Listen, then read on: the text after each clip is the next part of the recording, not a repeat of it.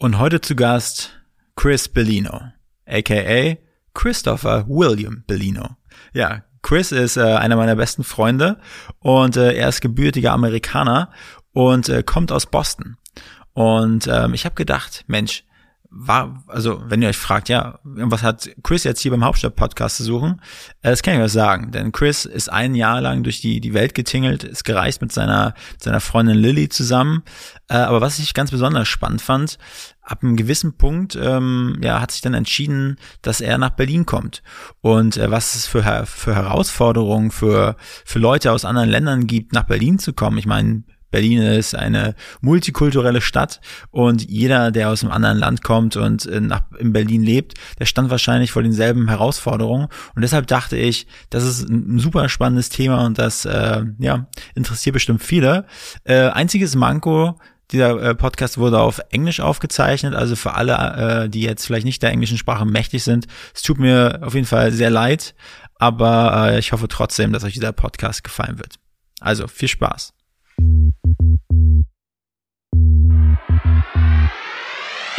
Willkommen bei Hauptstadt Podcast, dem Podcast mitten aus der Hauptstadt mit Wolfgang und dem Erik. Wir interviewen Unternehmer, Schauspieler, Politiker, Sportler, Stars und Sternchen und wer hat es gedacht? Auch echte Berliner Schnauzen. Ich glaub, ich werd bekloppt. Dit muss ich mir jetzt mal geben. Wenn ihr keine Folge von Hauptstadt Podcast verpassen wollt, dann abonniert uns doch einfach auf allen Kanälen und vergesst nicht euren Freunden und eurer Familie davon zu erzählen. Oh, fast hätte ich's vergessen. Neue Hauptstadt Podcast Folgen erscheinen immer mittwochs und sonntags um 0 Uhr. Let's go. Alright. Drei, zwei, oh, und eins. Herzlich willkommen zum Hauptstadt Podcast mit dem unglaublich wunderschönen Wolfgang. Erik. Also Erik. Und unserem dem, Moderator. dem äh, Wolfgang, aber du bist genauso ein Moderator, Erik. Naja, also ich bin anwesend. Okay. Und unser heutiger Gast ist Chris Bellino. Und für euch da draußen, wir werden diesen Podcast jetzt in dieser Sekunde auf Englisch switchen, denn Chris ist from Boston. So Chris, I just said you are such a beautiful person and I have never seen uh, such a beautiful face Thank you, in the entire world. Yeah. That's actually not what I said, but I just said that we will talk in English today. Yeah. And so, yeah, Chris is uh, one of my best friends. He's from Boston. I, I know Chris since I mean, almost two years now, Yeah, I think a little more Probably. a little more. And it was quite a nice journey. Yeah. It was, it was, um, yeah, something like a bromance, I would say, Yeah, at least from I- my side. I think And so. It had to grow I, you. yeah, it was. I would say love at first sight. You might say. but yeah, and we will talk about it uh, today about Chris' journey. So Chris is originally from Boston. Okay, the, the exact the exact uh, journey uh, he will tell us, but um, uh, so far I can say it will be very exciting, and hopefully we will get some nice benefits in the end for people that would like to move from somewhere to Berlin. So, Chris, yes. welcome on the hot seat. Okay. Yeah. Thanks for having me on. Yeah. Excited to be here today. Yeah. So, Chris, the first question that we always ask Yeah. is, Chris, what do you like about Berlin and what do you don't like? Okay. Um, I think Berlin. So I guess when when we decided to move here, and this is maybe getting ahead in the podcast, um, but I had never visited the city, but my girlfriend Lily absolutely fell in love, um, and I think one of the things that I love about Berlin is that it, it's really a free place, right? You can be whoever you want to be. You can dress however you want to dress, and no one's going to kind of think twice about it. So I think it's you know, truly the idea of personal freedom. You you can be whoever you want to be. I think it's really important. So that's something that's that's interesting for me.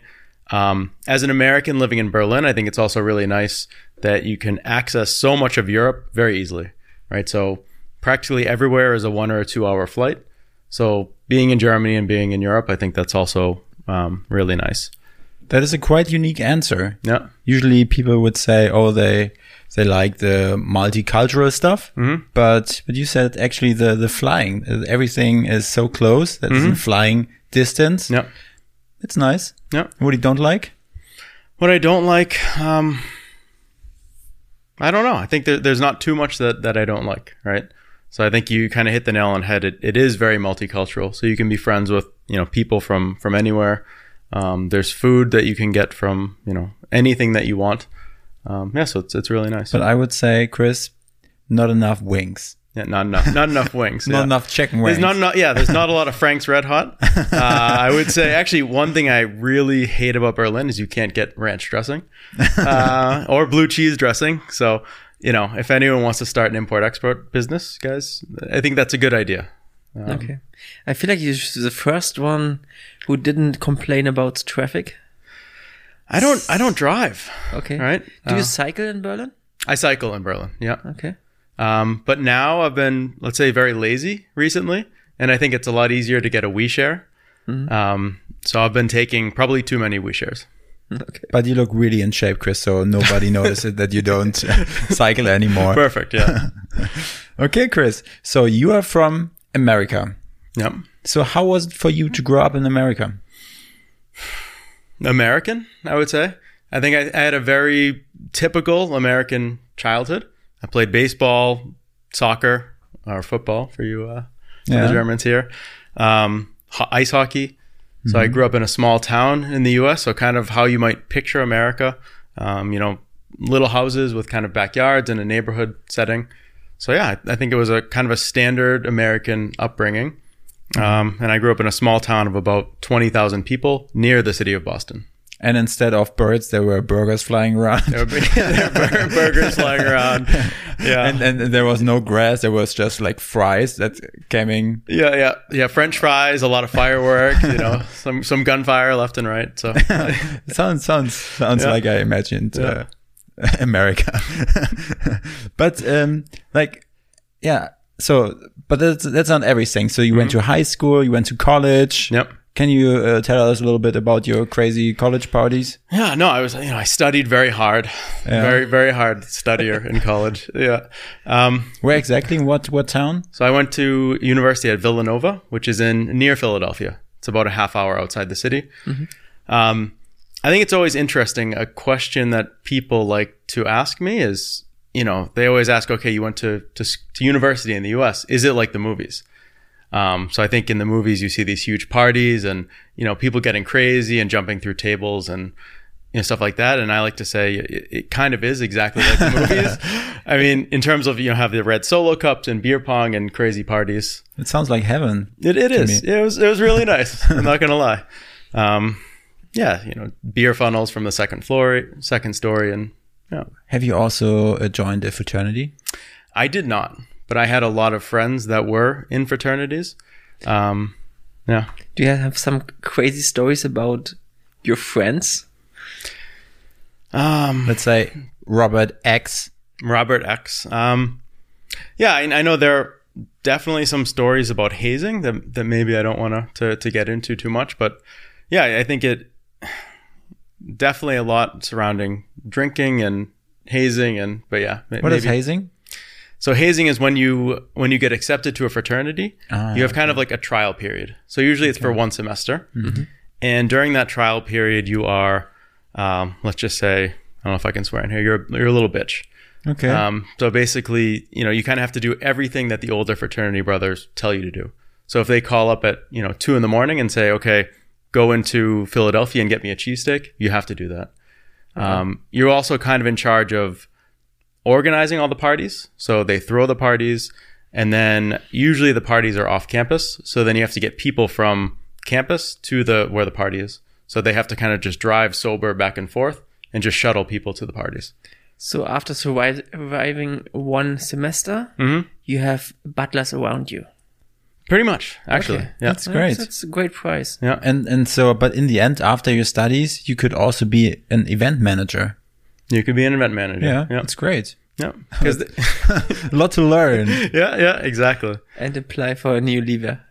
Uh, li- to- to liver, yeah. liver. What is that? a liver, like Oh yeah. Yeah. Yeah. Yeah. Exactly. yeah. But yeah, and so what did you study there?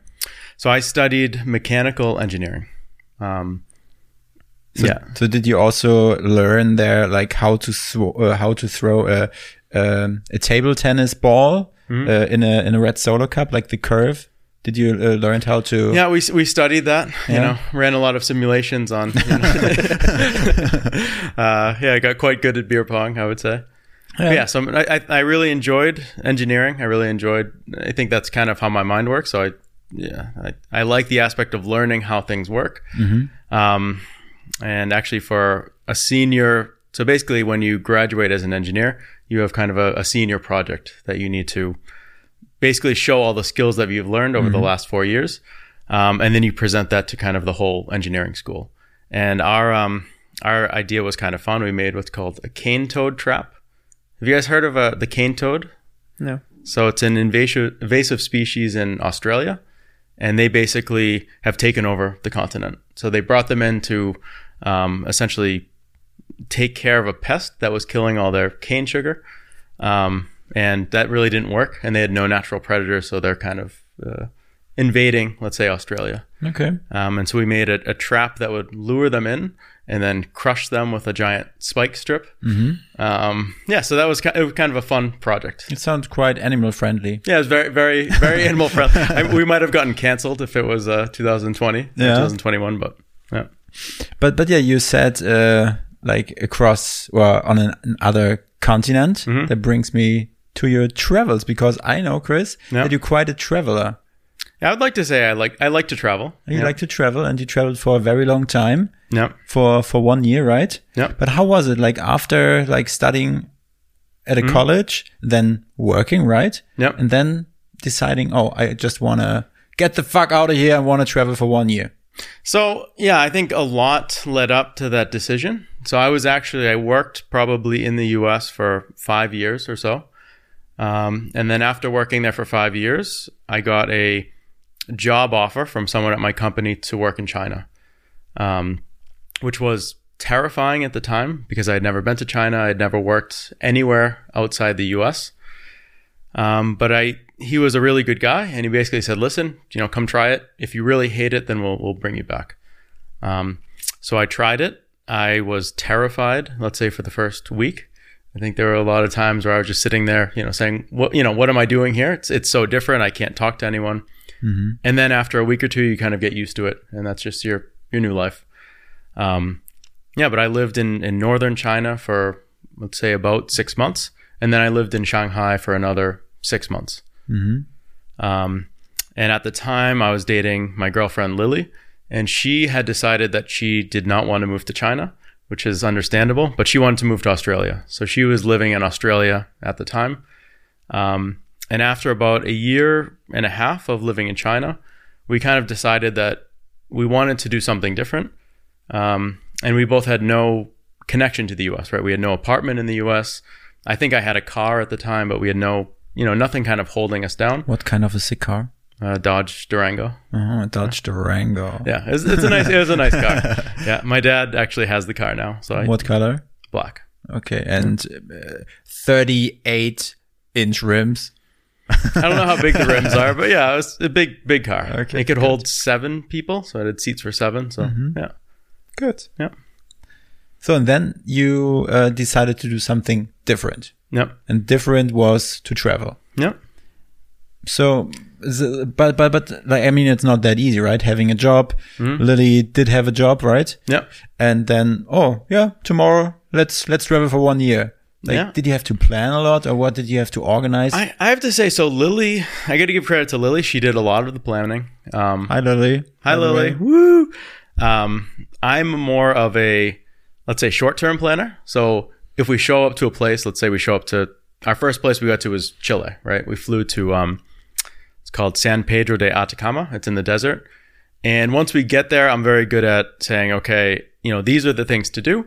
You know, this is how we take the bus to get to the next destination. This is where we need to fly to.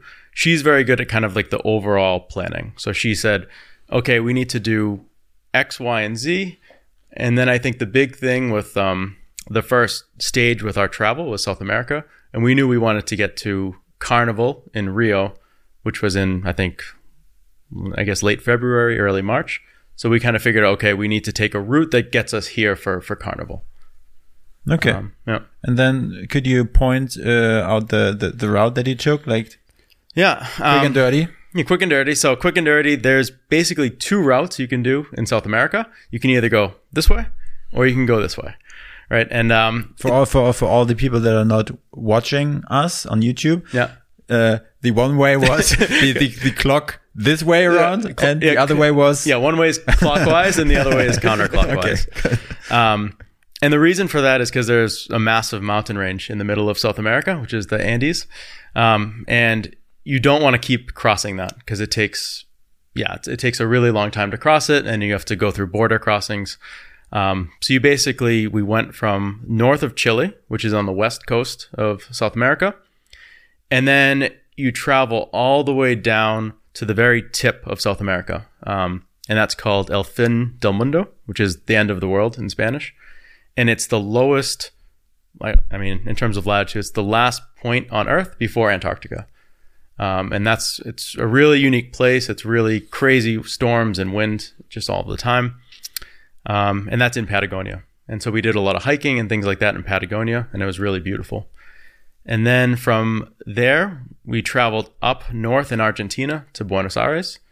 Um, from there, you kind of travel along the coastline through Uruguay, and then you get into Brazil. And Brazil is just beautiful. So you do a lot of travel, a lot of sightseeing in Brazil. Um, and then finally, we got to Rio, and we were there for Carnival, which is probably the craziest, say, five days of my life, I would say. Um, Uh, one one quick question. Yeah. Like out of ten women, how Yeah. many did had fake boobs? In Rio, I'm pretty sure you Probably touched all of them. yeah, I touched more. No, I did some investigation. No, sorry, sorry, Lily. Um, no, I would say almost none. I think Brazilians are just naturally beautiful, and they don't really need it. okay. Good. Um, not that I was looking. But it was a very important question. Very important question. You need to know. Yeah, I would say almost none. I would think. Um, but very beautiful people. I think probably the most beautiful people I've, I've ever seen, Except Ex- except Eric and Wolfgang. Yeah. Um, And maybe you should mention Lily as well because oh yeah. And my, yeah, thank you, Eric. Yeah, because she might be watching. Um, yes, and then so from Rio, we then went to. I think we took a 24-hour bus to uh, Iguazu Falls, which are the biggest waterfalls in the world, which are really beautiful. Um, and they're on the the border of Brazil, Argentina, and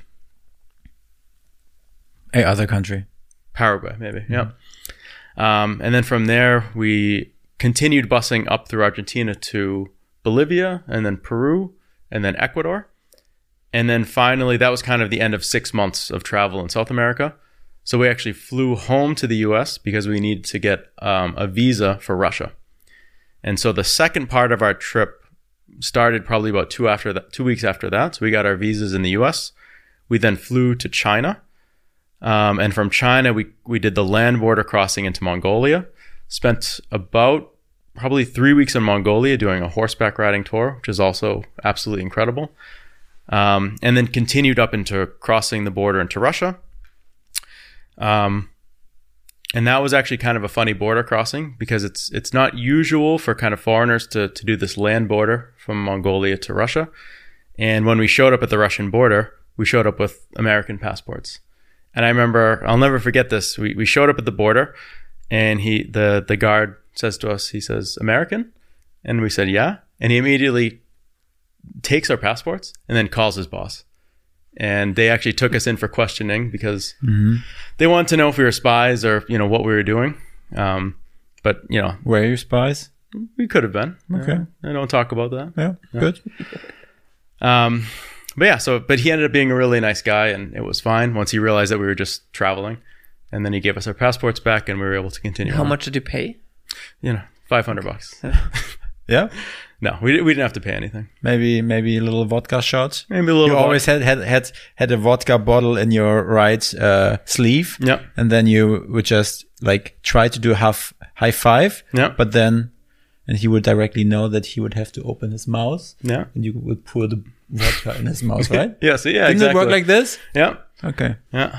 Um, yeah, and a fun thing about Russia is that I didn't know this when we got there, but if someone flicks their neck like this, it means they want to drink with you.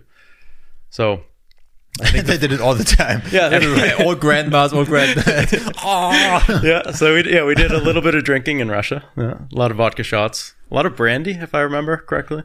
Mm-hmm. But yeah, altogether, great people. I think same thing. Um, when we first showed up, we didn't know what to expect, but everyone just kind of wants to know, oh, you're American, you're traveling, come drink with us, come tell us a story. So it's really nice. And that was the end of your travels? No, that was about halfway. Oh, wow. Yeah. yeah. Uh, so then, yeah, so we did the Trans Siberian Railway. So we went across Russia to Moscow and St. Petersburg, Got um, dried fish to go. got some dried fish to go. Yeah. Um, then flew to England to meet up with some friends um, that we had met in Brazil for Carnival. Um, then we flew to Croatia and then kind of did that area. So we had Croatia, Bosnia, Serbia, um, Montenegro, that whole region. So already cl- uh, quite close to Ukraine. Berlin. Yeah, yeah, yeah, yeah. To your final destination. Yeah, exactly. Um, and then finally went to the Caucasus, so Georgia, Armenia, Azerbaijan.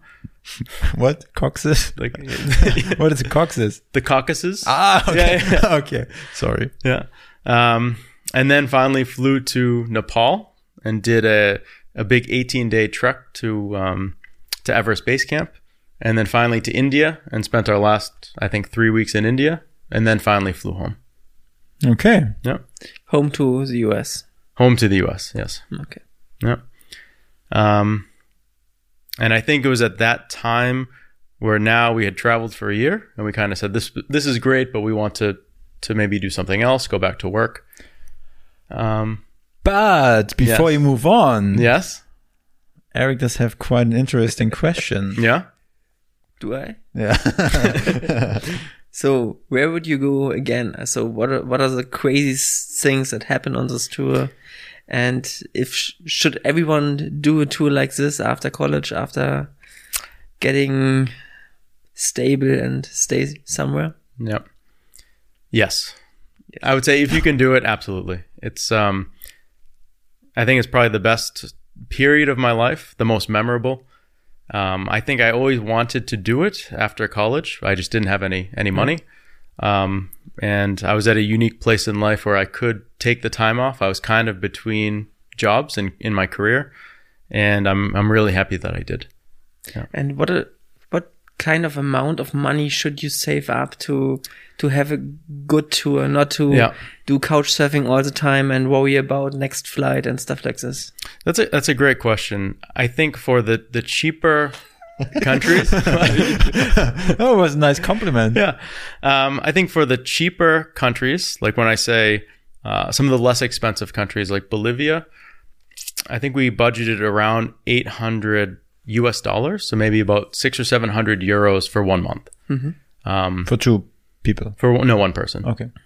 for the more expensive countries. So if you're traveling in Europe, it's going to be more expensive. Yeah. Um, some of the countries in Asia are more expensive.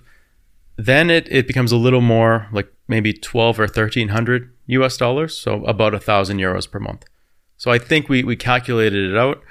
It probably cost us between 20 to 25,000 US dollars. Um, so it's definitely expensive, but I think it's also, you know, really worthwhile. But including flights and everything. everything. okay. Yeah, and and there were some, let's say, more expensive things we did. So the Trans Siberian Railway was was quite expensive for tickets.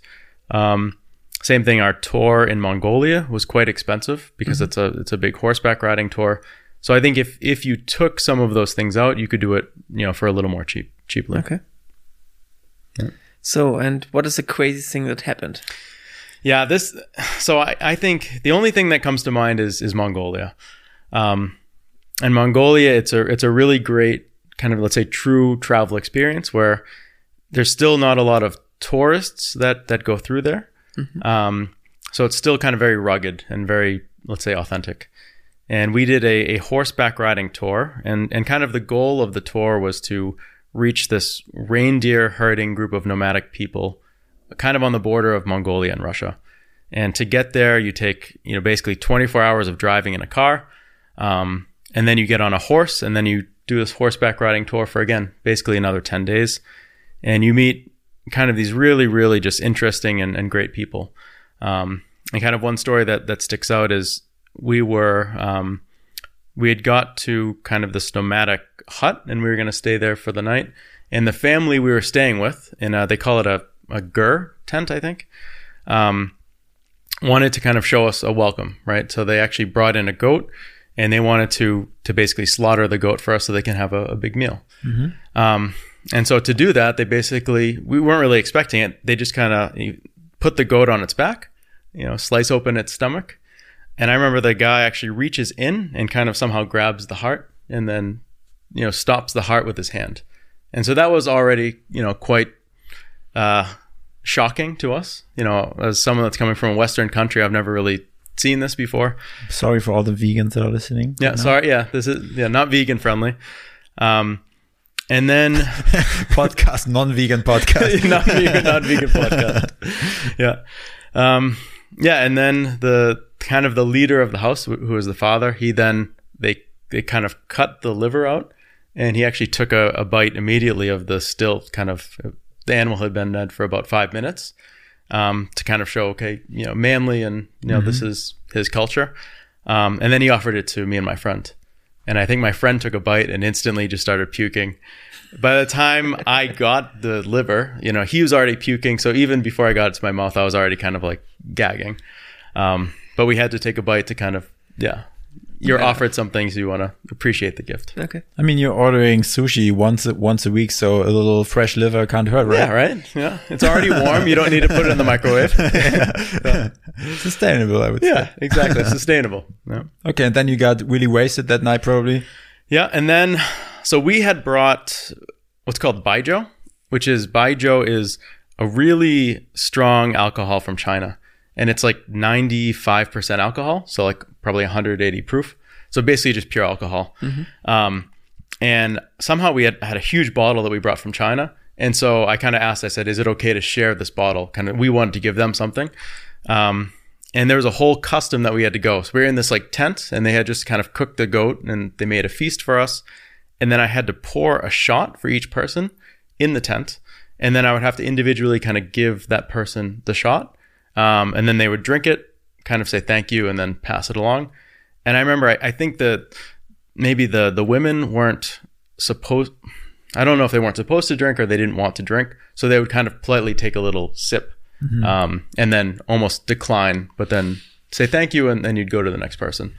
But I think we, we killed the bottle of Baijiu, and it was yeah, it was a fun night. I mean, ninety-five percent. I remember when I, me and Eric, we would go out to, let's say, to the Alter Druide at Eberswalder Straße to that uh, absinthe bar. Like those absinthes would have sixty-five or seventy-five percent, and like after two shots, I would fly through the streets of Berlin. Yeah. But ninety-five, Yeah, it is quite exciting. Yeah. it was yeah, not not tasty, but yeah, exciting. Yeah, but nice story. Thank you for sharing, Chris. Yeah, thank you. So and and then you thought, um, like then you uh, did some brainstorming with Lily. yep. So what is after our travels? What comes next? So we had two choices, I think, that came up. Um, one option was to go to New Zealand. So I think Lily's brother had been to New Zealand, and when you go there, you typically kind of you purchase a car for a month or two, and then you can travel around by camper van and kind of see all the the different sites in New Zealand. Um, so that was kind of where we were leaning for a while. So we actually got through the process of getting a visa for New Zealand. I remember I had to get a chest x-ray. They want to make sure you don't have tuberculosis, which I thought was just interesting. Um, and then I think about two weeks before we were about to leave, I had a conversation with my my father, and he basically said, you know, you've been traveling for a year.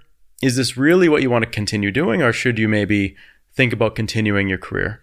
Um, and so I think at that time, I we kind of thought a bit about it, and we had always wanted to live in Europe as well. So I actually went back and looked to see if there was any positions available at my my old company.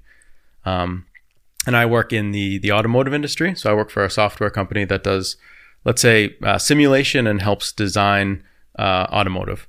And so Germany, there was a position available in um, in Stuttgart. So I kind of wrote um, these people in Stuttgart to see if they'd be interested, and we had a couple of interviews, and, and pretty quickly I was able to to get a job here. And we decided that we had always wanted to live in in in in Europe. That Germany sounded like a really interesting place, and Yeah. so we decided to come here. And then, like, uh, you, you, so you could convince Lily very quick. Yeah, I, I think I could convince her. I think Lily had always um, loved Berlin, so she had been before, uh, fell in love with the city, and she said, you know, you're going to love it. And I think so. It was maybe more Lily convincing me um, Okay. to, to move here. Do it, do it, do it. Yeah. And what was it look like? I mean, zwischen- between Berlin and Stuttgart is quite a few kilometers. Um, yeah, I, I think when I, I got offered the position, we basically asked if if I could be based in Berlin. Okay. Um, and at the time, it, it works because my company had an office here, um, and some of the customers we work with are are close to Berlin. Okay. Yep. So you didn't go to Stuttgart, you fly to Berlin. So I actually did. So I agreed to let's say a, a training period in Stuttgart. Okay. Um, like anything in life, I think they said it was going to be three months, and it probably ended up being about six months. Um, so we lived there in Stuttgart for about six months. You both. me at first um, for maybe the first couple of months, and then Lily was able to come later. Okay. Um, it was in Stuttgart that we kind of got our visa and everything sorted, um, and yeah, that's where I kind of had my initial training session and, and orientation into Germany. But I mean, now I think now it's getting really interesting for people that would love to move to Berlin, maybe to Europe. Um, so, what did you have to organize? Like, what, what was your first thoughts? Did you ask the company for help, or like? So I, I actually did it all on my own. Um, I would say in the future, if you're getting hired to work in Germany or really anywhere, I would say definitely get the company to help, um, especially if you don't know the language. So this was the case in China where the company was really able to help, you know, get visas sorted, get an apartment situated. Um, same thing in this case. For whatever reason, I was able to do a lot of it on my own. Um, but the company still has to provide certain paperwork and things like that. But the first step is to, well, you have to get a, a job 1st I think that's the easiest way um, to to come to Germany. There are things called, um, I think it's called like a work search visa, which allows you to come to Germany for a certain amount of time. I think it's two to three months, and then really search for a job. But I think for me, that's that's quite stressful, um, and it doesn't guarantee you that you're going to be able to find anything. But if you are here to travel, how long could you stay? I, I actually don't know. Um, it depends on how long you're in the Schengen zone. And I believe you can only be in the Schengen zone for six weeks at a time Okay. before you actually have to leave. Because then there's there's certain restrictions and, and I think they're quite strict on that. So I've heard of people getting caught being in Europe for too long. Um, and I think you get some quite heavy fines as you're leaving. Wow. Okay. So, what do you think? Like a person that wants to go to, like, wants to live in Berlin, what are the like most important stuff that they have to like figure out? Yeah, so I, I think um, there's kind of two ways that you can do it. The first is, and the way I did it was I got in on a an EU blue card, and an EU blue card is really designed for. Um, I want to say it's mostly for scientists and engineers and, and someone like in a technical field, because especially in Germany with automotive and with so much industry, they actually want engineers. So they kind of want to attract that type of people that are working in, in technology um, and manufacturing and things like this. I even think potentially doctors and, and things like that are on the list. And if you're able to get on an, an EU blue card, um, that's kind of like a fast track to a visa. Um, it means that you've already been offered a position at a company. Um, there's some salary requirements um, that are also involved in that, and I believe there's also kind of this um, this clause that says you really can't or you shouldn't change jobs within the first say two years. Um, and if you do change jobs within the first two years, you should make sure that it's um, you're doing something in the same field, right? So there are some restrictions there. Um, but if you're able to do that, then I would say that's kind of the, the best type of a visa. Um, there are other types of visas you can can go for. Um, if you're not working in say like an engineering or a technical field, you can apply for just a normal working permit. But I think then you would need more help from your company to, to sponsor you. Okay. So you need a job, you Yep. need a blue card or a visa, Yep. and then like okay, the the, the company is the company requiring a, a German bank account, or could could they have also sent it to an American bank account? So do you need a German bank account, and then of course you need an apartment, right? Yep. So, but but how was that for you? So I, I think, um, yeah, the, the actual visa process is quite long um, and very stressful, I would say.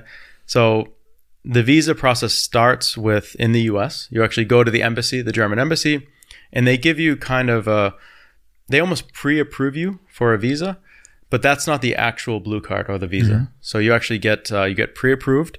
Uh, that allows you to come to Germany and start working. But then once you're actually in Germany, you have to then go make appointments at the, the federal offices to get the, the actual visa approved. Um, and that's actually why it took Lily so long to come over, um, because at the time there was a large kind of backup in the system, and they weren't really processing people very quickly. So it took her some time to actually get a visa and, and be able to come over here. Um, yeah, in terms of bank accounts, you do need a German bank account. I love N26. I'm not sure if you guys use it Yes. but you're able to literally i think i just uh, had a video call with them i showed my passport and could could sign up for a german bank account very quickly And maybe what is different than you expected it during this journey? A lot of paperwork right? And i, I think you hear about german bureaucracy. Um, it's true. Okay. you know there's a lot of let's say steps to take a lot of kind of hoops to jump through.